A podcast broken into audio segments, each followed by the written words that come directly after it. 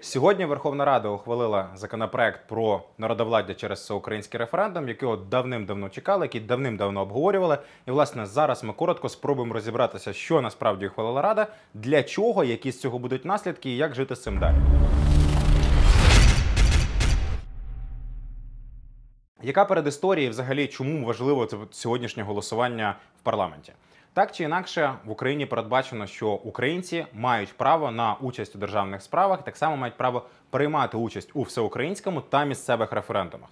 У нас передбачено, що навіть на рівні конституції, що є референдум, який має вирішувати певну низку питань. Наприклад, змінювати перший, третій або тринадцятий розділ Конституції України, змінювати територію України або ухвалювати рішення на референдумі за народною ініціативою. Поки у нас не було закону, реалізувати ці конституційні права було просто неможливо. З 90-х років у нас був закон, який в 2012 році скасували. Були, до речі, до того моменту і місцеві референдуми, які ми торкнемося далі. Але в 2012 році ухвалюють закон про всеукраїнський референдум, який блокує можливість проведення будь-яких місцевих референдумів. Далі, вже в 2018 році, Конституційний суд визнає цей закон Януковича про всеукраїнський референдум як неконституційний. І з того моменту, по суті, з 2018 по 2021, практично три роки в Україні не мали можливості провести референдум. Тепер вона власне з'являється. Що саме в цьому законі говоримо в наступному пункті?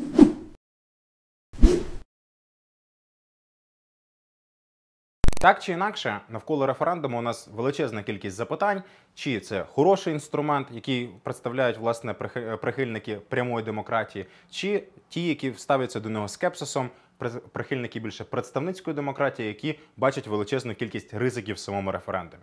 Так чи інакше, сьогоднішній закон, який ухвалив парламент, це певний консенсус між цими двома теоріями. З однієї сторони, у нас немає можливості провести величезну кількість референдумів, оскільки предмет цього закону для власне предмет референдумів в цьому законі є достатньо обмеженим. З іншої сторони, цей закон залишає консультативні референдуми і залишає референдуми за всеукраїнською е, всеукраїнські референдуми за народною ініціативою, передбачені конституцією. Фактично, у нас є перший вид консультативні. Це ті, які можна проводити стосовно питань державного значення, окрім певного винятку, який я скажу пізніше. І після того, якщо буде певне позитивне рішення, спеціальний орган, який уповноважений до якого предмету віддання відносяться ці питання, він має ухвалити певне рішення вже за наслідками референдуму. Є другий вид це так звані обов'язкові референдуми. На обов'язкових референдумах це не консультативні, власне, можуть прийматися питання стосовно внесення змін до 1, 3, 13 розділів Конституції. Перший це найважливіші засади, третій вибори референдум, тринадцятий це процес внесення змін до Конституції. Другий блок це змінювати територію України, тобто без референдуму змінити де юре територію України неможливо. І третій блок це всеукраїнські референдуми за народну ініціативу.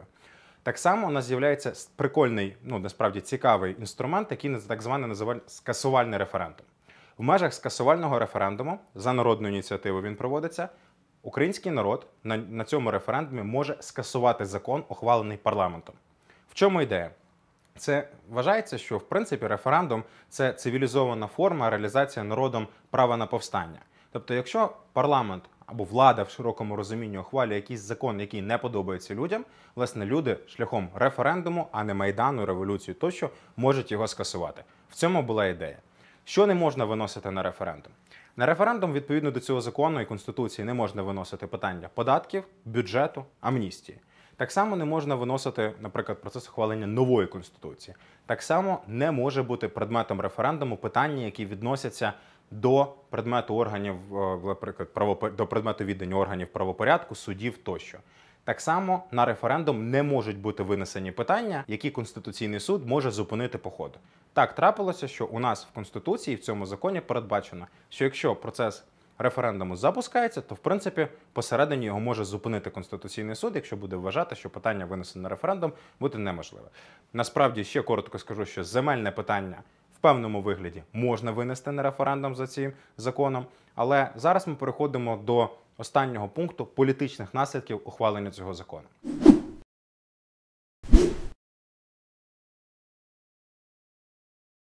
Для чого все це було? Так чи інакше, президент нам обіцяв, що власне один із перший його указ буде указ, про яким буде затверджена концепція розвитку народовладдя в Україні. Навколо народовладдя ходили ми достатньо давно, так чи інакше, під час виборів президента, вже під час каденції Зеленського, під час обрання вже нового парламенту, це достатньо довго обговорювалося. Законопроект пройшов всі необхідні стадії і Венеційську комісію, навіть і консультації громадські, і робоча група з залученням там різних експертів. Тобто, по в плані процесу це було тривалий час, але зараз ухвалили закон. Закон є точно не найгіршим. Там будуть певні питання в майбутньому. Буде цікаво подивитися, як спробують ініціювати процес за народною ініціативою, тому що відповідно до цього закону це дуже непросто зробити. Але ключове запитання полягає в тому, що виконана обіцянка стосовно наявності в Україні закону, і це правильно. Незважаючи на те, що я не прихильник референдумів в принципі і дуже обережно ставлюся до прямої демократії. Якщо в конституції передбачено право на участь в референдумі, значить має бути закон, який дозволить українцям реалізувати це право. І цей закон є достатньо компромісним. В законі є цікавий момент, який передбачає те, що буде електронне голосування на референдумі. Справа в тому, що можливість передбачена, але реально це зробити буде неможливо протягом тривалого часу. І це визнають навіть ті, хто розробляли цей законопроект. Чому це з'явилося? Тому що крім народовладдя, нам обіцяли ще діджиталізацію. А щоб діджиталізація на марші не наламала дров, її зробили, начебто і прописали, але буде вона колись там не скоро побачимо. Що треба робити далі? Далі мають ухвалюватися необхідні підзаконні акти, що не цікаво абсолютно нашим глядачам. Але те, що цікаво, ми маємо говорити про ухвалення нового закону, закон про місцеві референдуми. Це те, що має застосовуватися ледь не щодня. Не про регіональні на рівні областей, не про не про субрегіональні там умовно на рівні районів, а про місцеві. Це необхідно для того, щоб кожна громада могла реалізувати повністю всі можливості, надані їй для місцевого самоврядування і для власного життя, шляхом реалізації закону про місцеві референдуми. Будувати чи не будувати завод?